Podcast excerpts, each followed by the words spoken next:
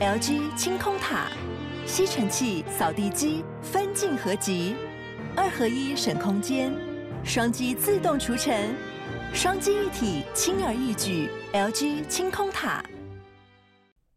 好，各位线上朋友，大家好，我是阮慕华。今天我们的题目啊，叫做“事情有点大条啊”。这个美债殖利率创今年的新高哦，这个指的是美国十年期国债值率创了今年新高啊。另外，美国两年期国债值率则是创了二零零七年来的新高。为什么美债值利率创新高呢？事情有一点大条啊！哦，从最近台美股市的结构面，你可以看到哈，像今天台股啊，再继续收出了第四根了哈，这个日 K 线的黑 K 棒哈，那开高走低，好，那今天台股是一个黑 K 带上影线，哦，结构面非常的弱势哈，而且呢，这一波台股跌破月线呢，迟迟无法站回月线。好，已经看起来是濒临季线哈，有点濒临城下的味道。那周 K 线连三黑，日 K 线连四黑啊，这个结构面算是蛮弱势的哈。哦，不知道后面会不会出现持续的下挫破底的行情了哈。我讲的是短线破底的行情了。好，那不知道哦，但是呢，这个整个结构面确实是有很大的变化。其实呢。就跟我今天讲的这个主题有关，好，这个美债殖利率其实呢是牵一发动全身了哈。那为什么美国十年期跟两年期国债殖利率创高啊？这么关键？好，今天会告诉大家。那在我们今天呢要讲述我个人在这两周啊观察的心得之前呢，先提醒大家小心这个金融诈骗哈。所以如果以我个人名义或者我助理名义或者团队名义叫你汇款的。啊，叫你把钱汇到某个账户去的呢，全数都是金融诈骗，请各位呢不要把钱啊，好汇到这些账户去哈。呃，钱是自己的嘛，你一定要把这个钱保管好哈，将来才有机会啊，持续让这笔钱啊，哦不断的增值跟投资了哈。当然，投资的方向也要正确了哈。这个今天我们要跟大家讲，就是说从结构面观察，最近整个情势有蛮大的变化哈。首先，各位可以看到，我今天帮大家准备的第一张图啊，是美国十年期国债殖利率的走势图。各位发现，哎，最近这个殖利率啊开始往上升，而且呢突破了这个盘整区间。哦，这个盘整区间呢，在过去一个月啊，大致上在三点八左右。哈，就是说以这个美国十年期国债殖利率这个三点八 percent 哦这样子的一个区间哦，它是呃一个比较盘整的一个区间。就我现在目前画起来的这个地方哦，它是一个盘整区间。但是你们发现，最近突然往上翘，好，这个突然往上。这个拉升啊，而且蛮陡陡的一个走势哈。那这个陡的走势呢，则是突破了今年的新高了。那这个突破新高不是一个好状况了哈。我跟我跟各位报告，其实美国十年期国债殖利率呢，它代表了说这个市场风险的意识啊。那突破新高，同时呢，有机会去挑战去年十月的高点哦。哦，如果一旦突破去年十一月高点的话，那事情就更大条了。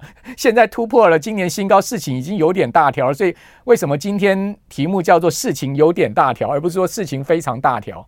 哦，那这个前坡的高点哈，最高的位置啊，也就是说，美国联准会去年暴力升息啊，大家知道去年联准会一路从三月哈把利率拉高，哦，拉到了这个去年的第三季哈。这个利率呢，已经是拉到了一个相对高位的时候呢，我们可以看到联准会拉高利率的同时，美国十年期国债其实就一路的往上攀升。好，可是呢，从去年第三季之后呢，哦，这个美国国债殖率呢，就是在一个区间里面，它并没有再创高。哦，虽然在这一段时间，各位可以看到，我现在目前画这个红色线，这一段时间就是去年第三季啊，到第四季，到今年的第一季、第二季，差不多呃将近快一年的时间啊，在这段时间，联准会继续升息了有两百个基点，也就升了两个百分点，从三 percent 哈，当时呃在第三季的利率是拉高到三 percent 哈，从零利率哦一路拉高到三 percent 啊。好，那呃，在这一段时间呢，从三 percent 呢又升到现在目前的五 percent 了嘛。好，大家知道说，呃，现在目前的联邦基准利率呢已经升到了这个五趴了。好，那六月暂停升息啊，它是 skip 哦，S K I P 这个英文字叫 skip，就跳掉。它不是说它停止升息，而是说它暂时跳过一次。那七月底马上要举行这个最新的议息会议啊。现在目前市场认为升息的几率已经是八平了啦。哦，这也就是说百分之百要几乎要升，这个市场看法是会升息。那把利率拉到拉到五点二五到五点五，那同时呢，九月非常有可能会再继续升息一码，也就是说，它会从七月到九月呢继续升息。那市场悲观的看法是认为十一月哦的议息会议还会再升息，就是连续三次联准会七月、九月、十一月的议息会议会各升一码哈，拉升这个零点七五个百分点，也就是七十五码的利率，把利率正式拉到了接近六趴了。哦，因为现在目前是五趴哦，也就是说再升三码的话呢，联邦基准利率非方率会到五点七五到六 percent。哇，那这个对于这个整个经济跟股市会产生相当大的压力啊，六趴啊，各位能想见吗？去年三月的时候利率是零啊，一下拉到了这个六 percent 了哈，所以等于说呃不到两年的时间呢，利率呢是上升了有六百个基点之多。那这样子的一个利率上升，一定会对于这个整个经济形势啊产生所谓限制性的这个压力。那这也是联准会目前想要得到的结果嘛？也就是说，现在看到整个通膨的形势哈，确实是不如联准会之意哈，下降的这个速度跟幅度，尤其在核心通膨的部分，CPI、PCE 啊，在核心的部分降的情况非常的缓慢哦。这个不像这个 CPI、PCE 降的这个情况是比较快速，但是核心的部分非常僵滞。那这个核心通膨将至顽强的一个情况，其实源自于美国就业市场现在目前相对的火爆，好，所以你看到上个礼拜，哈，美国公布出来这个小非农 ADP 啊，哇，这个数字让市场大吃了一惊啊！原先预期二十几万人，但没有想到翻出来的数字几乎达到五十万人的一个新增就业。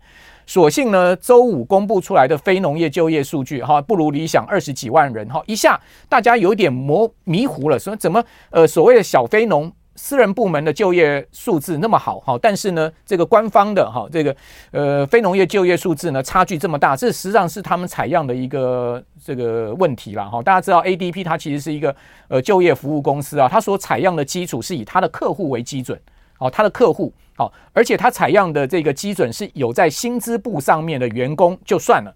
那这个非农业就业数据呢，它是一个月采样一次哦，它是以一个月采样一次，而且是要实际有领薪资的人才算。哦，那采样的这个范围也比 ADP 三相对小一点，ADP 是不含政府部门，然后呢，非农业就业数字 Non-Farm Payroll 它是含政府部门，所以采样的数字不一样，然后计算的方式、统计的方式也不一样。那这个详细的部分我们就不多说。基本上呢，我觉得 ADP 叫小非农其实是有点误谬了。事实上，它其实跟非农就业数据哈过往的经验，他们两个之间呢常常会出现哈南辕北辙的状况。好，那不管怎么讲呢，我们回归到上周五，好，这个非农业就业数字，虽然说呢，这个就业的情况呢不如市场预期的这个理想，哦，同时呢，你会看到这个呃 ADP 是四十几万人，将近五十万人，但非农只有二十几万人，哇，差距非常大，对不对？照来讲应该是好消息，错，好，为什么它并不是一个好消息？是主要它同时也公布了每小时时薪，居然呢这个每小时时薪的增速哈超出了市场预期，代表呢。这个呃薪资的这个增速还在比这个市场预期来的更高哦，那这个是一个大问题。那也就是说呢，就业市场在薪水的收入的部分，在薪资的增速部分还是超过市场预期，代表就业市场还是相当火爆的一个状况。那这个当然就会让大家联想到所谓的这个核心的服务通膨啊，哦，在就业这一块啊，低端的这个部分啊下不来。大家都知道，美国现在状况是这样子，服务业非常好，哦，服务业的状况。比如说上个礼拜公布出来，ISM 的非制造业指数一样，好显示同样的这个服务业的情况非常好。但问题的是什么？制造业情况疲弱，所以也就是说低端的部分，低端的部分缺工，而且呢薪资的增幅呢是相对强劲的。但是高端的部分呢裁员，所以呢变成什么？变成是低端呢取代高端的一个经济增长模式。这个其实对长期经济增长并不是一个好讯号啊。为什么？因为这个会使得它的所谓的这个劳动。呃，生产力是下降的，所以各位可以看到，美国连续五季度公布出来劳动生产率是负成长。哦，这个长期其实是对整个经济发展是有隐忧，就低端的很好，但是高端的部分不好。高端现在讲白话点，就 AI 好，那其他的都不好。哦，台湾的状况也是一样。好，所以在这个就业市场很火爆的情况之下。这个礼拜又要公布 CPI，好，CPI 到底能到多少？我们知道现在目前的 CPI 已经是已经降到四趴，从去年的最高点六六月的时候，那时候九趴九点一降到四趴，但是核心的这个 CPI 还高挂在五趴以上。所以核心的部分呢，其实才是真正的关键。欧洲的问题也是一样。所以为什么英国暴力升息，再次拉高利率两码哈，已经来到五趴的利率。所以英国现在的利率已经跟美国联准会的利率哈，美国的利率是齐平的一个状况了哈。那后面欧洲央行恐怕还有再继续升息的压力。那欧洲的经济已经是相当疲弱了。德国已经连续两季经济出现负成长。还要再升息，那当然会把经济压下去。好，那也就是说，现在目前看到似乎只有把经济压下去，把就业打下去，啊，让失业率上升，才能真正让这个所谓的核心通膨往下降。是真的只有这一招了吗？好，那至于说我们从这个国债殖率的部分，跟你会看到这个国债殖率呢，如果去挑战哈去年的高点，代表什么？代表后面联准会升息的幅度可能会超出市场预期。现在市场预期是什么？如果你从 CME 的 Fed Watch Tool，好，他们现在目前最主要还在预期，就交易员的部分哈，还在预期说联准会啊，七月升息完之后啊，九月就会暂停升息了。那之后呢，利率一直会高挂在这个五点二五到五点五区间啊，那也不会升也不会降，一直到明年的三月第一季好开始降息，这是现在目前市场主流的看法。但问题是，如果九月再升息呢，十一月再升息呢，那就叫做超出市场预期。那我们怎么样去判断有没有这样的可能性？哦，事实上你可以看到最近股市往下掉，其实它已经反映这样的一个先期讯号。我常跟各位朋朋友报告，就是说股票市场永远是领先所有经济指标，它是一个最领先、最领先的指标。啊，股票上绝对不是落后，股票上是绝对最领先，所以你从股市你可以看出哈，后面可能整个经济发展的一个方向。好，那回到这个十年期国债之余，它已经有这样的端倪，一旦它突破了这个前波的高点，就去年十月当时的这个高点在四点二到四点三，那突破了代表什么？代表后面联准会升息的幅度啊，会超出市场预期。为什么？我等下会给各位看一个过往的资料哈，你就会知道说我在讲什么。那我们可以看到，两年期国债殖率已经创高了。在上周五啊，两年期国债殖率在非农业就业数据公布出来之后啊，居然窜升到五点一二啊，五点一二是二零零七年的新高。虽然收盘没有收在五趴之上哈，它收回了这个五趴之下，但是。但是它已经创新高了，就是盘中它的这个殖率已经创新高。那我们都知道，短天期的这个国债的殖率是贴近联准会的政策目标，哦，所以它完全就是反映未来联准会的方向。长天期的这个国债殖率呢，是反映对整个经济的预期，它跟整个政策目标不像短天期哦有这么密切的挂钩，它主要是反映未来的这个经济预期。所以我们常讲嘛，长长短天期的国债殖率出现倒挂是什么意思？就是说短天期的国债殖率，比如说现在两年期的国债殖率是五趴左右，那这个十年期的国债殖率呢，现在目前是四趴左右，差距了一百个基点，对不对？差距了一个百分点。那这个所谓的倒挂，就是短天期的利率高过长天期利率，这个倒挂代表什么意思呢？代表后面市场认为是经济要衰退的一个非常明确的讯号，而且这个倒挂已经非常久了。如果我没有记错的话，应该是从去年大概七呃八月、七月还是九月就开始倒挂，一直到现在了。好，一直倒挂到现在，这个倒挂时间已经是一九八零年代以来最长的一个倒挂了。所以你单凭这一这一个情况。你其实呢就可以认定美国后面经济是要衰退的。那我一再提醒大家，一旦美国经济衰退，不管它是温和衰退还是所谓的 hard landing 硬着陆，股票一定要修正的，只是修正的幅度大小的问题而已。如果是温和衰退，当然它可能修正的幅度小一点；如果是 hard landing 呢，硬着陆，它后面恐怕就是一个重。重重重的一个修正了哈，那至于什么时候会出现修正，我不敢讲。但是你可以看到，现在目前股市已经有一点预振乏力哈。那国债殖率往上升，代表国债也在跌，等于说，呃，在过去两周呢，你出现一个很明显的状况，股市涨不动，股票涨不太动，但是呢，同时呢，国债也出现了下跌，代表股债。两个市场都在出现资本蒸发的状况，这不是一个太好的状况哈。好，那这张图就告诉你了，为什么我刚刚跟各位报告，假假设说美国十年期国债殖率突破前坡高点，就是突破了呃去年十月的高点，非常有可能告诉你联准会后面升息的幅度呢是超出市场预期。那联准会升息的幅度超出市场预期的唯一解释是，整个通膨形势会更加恶化，就是通膨降不下来。通膨降不下来呢，联准会只能用升息继续拉高利率去应对嘛，大概就是这样的一个解释。所以你可以看到过往的经验是什么呢？过往经验，美国十年期国债殖利率啊，它都会领先政策利率见到高点。你可以看到我们红色线是美国十年期国债殖利率，然后这个黑色线呢，就是所谓的非方瑞，就联邦基金利率，它会出现高点，都是在联准会停止升息之前。好，都是在联联准会停止升息，它会先出先先见高点。那假设说它后面还会再创新高，代表什么意思？代表联准会升息没完嘛？它不是呃到这个七月升息就结束了嘛？所以我刚刚讲说市场有点过度乐观了，就是说如果以 CME 的 Fed Watch Tour 看到，现在目前市场认定说，可能呃七月就是最后一次升息的，恐怕有点乐观了。搞不好九月再升了，甚至最恶劣的状况，连十一月都还要升了。这当然后面取决于整个通膨形势，现在目前目前说不准。那如果各位你想想看哈，你想想看一个状况哈，现在七月升了是是个符合市场预期，那没有问题嘛，对不对？股票市场也许不会出现太大的问题。但九月、十月继续升呢，这难保股票市场不承压嘛，对不对？这就是现在目前我们看到的状况。好，那回到整个呃台湾的景气的一个状况，你可以看到哈，现在目前有一个大的问题，就是说虽然 AI 不错哈，你看到今天台股涨，今天又全部都在涨什么技嘉啦哈，涨这些广达啦哈，涨这些 AI 的股，四星 KY 创意还是在玩这些这个所谓的主流股哈，就是那加一些像像鹏程亮灯涨停板，加一些这种车用电子的一个一些股票上去。好，但是呢，整体主轴不变，你可以看到，基本上还是只能在玩这些所谓的传统的这个今年以来就是这个主流波段的个股。但整个其实整个大行情拉得起来吗？拉不起来。尤其是法人最近的卖超，再加上呢，你可以看到最近这个呃整个筹码面的变化。好，比如说呢，融资增加，但是呢，这个外资是连十四卖，对不对？然后呢，自营商到今天也连这个连应该也是连五卖了吧？好，所以。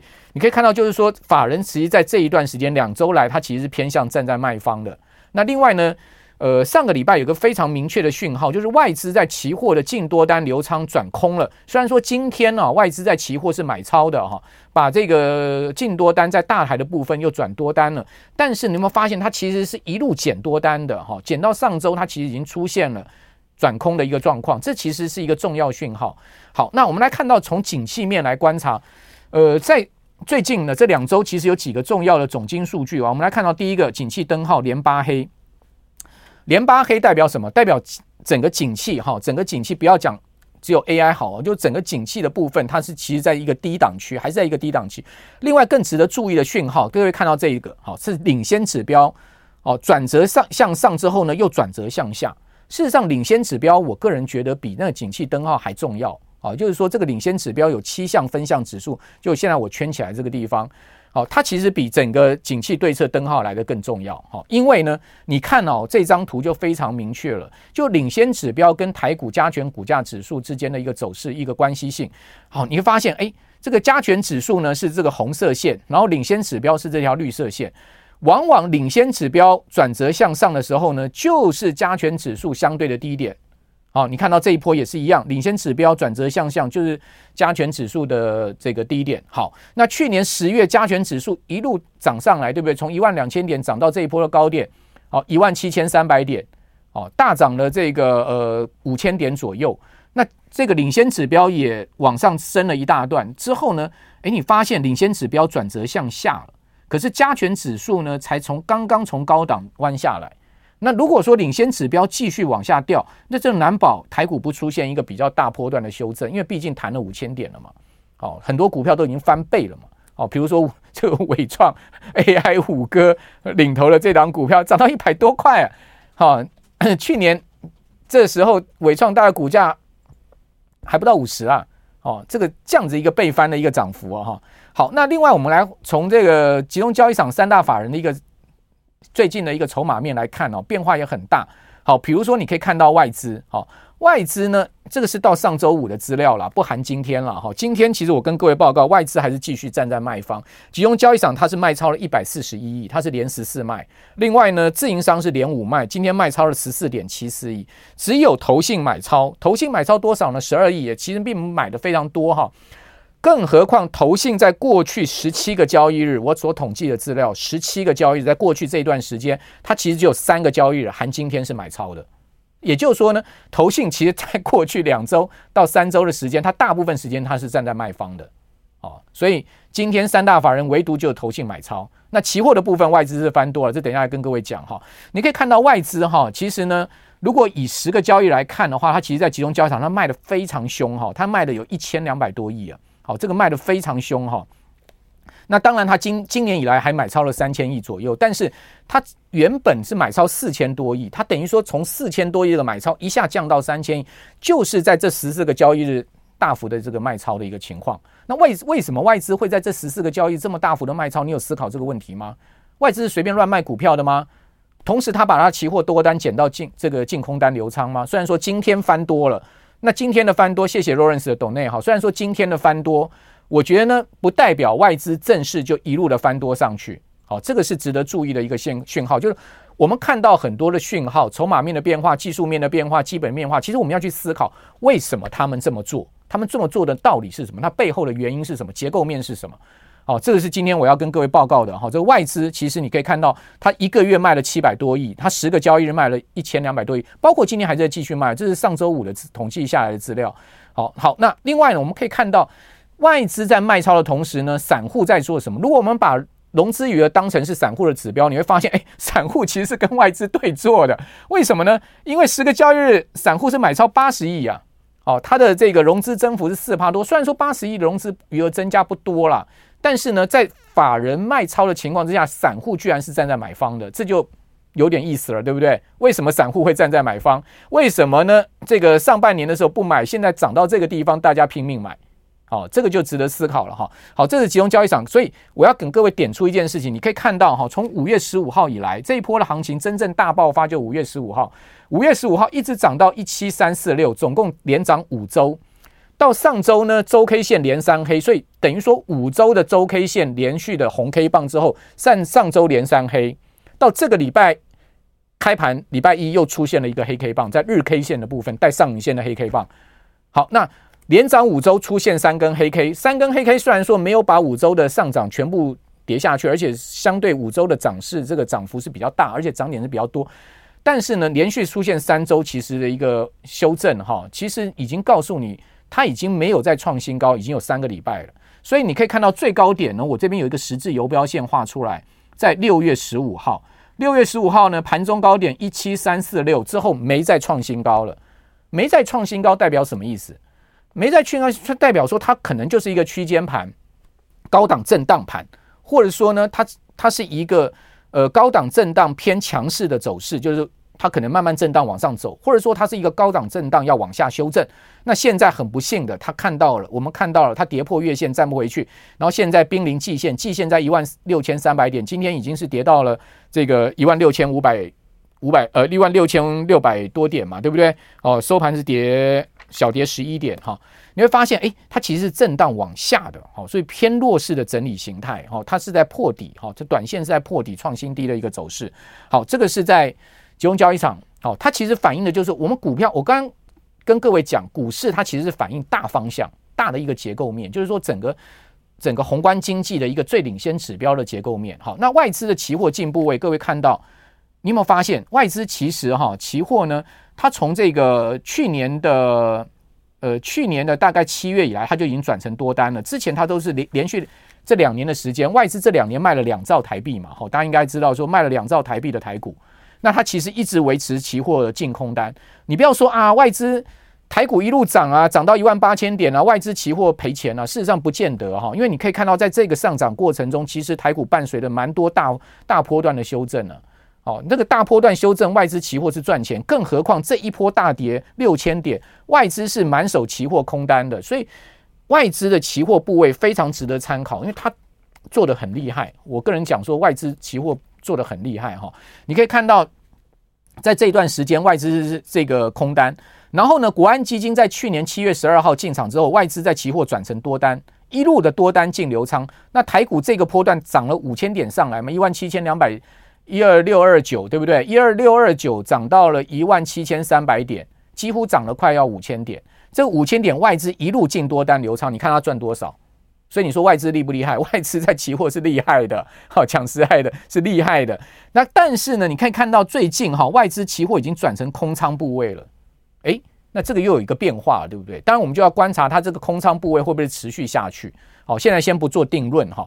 但是呢，散户往往就做错方向。你可以看到哈，这个台股一路上来哈，散户的小台多空比哈，它其实是一路放空的。在下面呢，其实散户就是所谓小台多空比。空方部位超过多方是往下，哦，你可以看到它其实是一路被嘎的。但是最近 最近大盘往下掉，但是小孩散户开始小台做多，这是怎么回事？又做又做错方向，好，又做方向，好，所以我不是要我不是要取取笑散户啦，我只是觉得就是说散户往往就是说。常常就变成反指标，是这样的吗？就是说，当然，散户讲的是一个概括，或者外资讲的说是一个抽象的概括啊。外资到底代表哪一些资金、哪一些人啊？散户代表哪一些资金、哪一些人？基本上呢，这个就是一个抽象的概念哦。我们并没有讲说散户一定都是大咖哦，都是被人家吃了韭菜，不到底是这样的一个意思。我我我想，我们的观众朋友，我们一般所谓自称为散户的朋友，很多很多民间高手的啦。好，但是你可以看到，诶，最近散户多空比它是偏多的，可是。盘势是在修正，哦，那这个就值得思考，对不对？那贵买的部分，其实外资今年是站在卖方，它已经转成空，这个卖超两百七十几亿了哈。那它最近在一个月是卖超一百六十八亿哈，所以呃，外资在贵买的部分，虽然贵买相对比大盘强了，但是外资其实在贵买是卖超的，好，所以这把今天筹码面全部给各位看。那另外呢，散户在 这个融资的部分，在贵买的融资的部分，它其实是站在买方，十个交易日三十呃一个月的。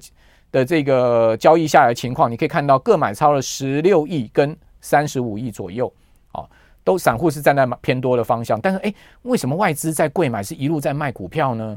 哦，那这个就我们可以可以再观察。那贵买指数相对比较强啊，上周还有创二二七点四八的盘中高点，就是今年的新高。但是它也出现了日 K 线，呃，包括今天在内的连三黑的行情，好，所以它也往下修正下来。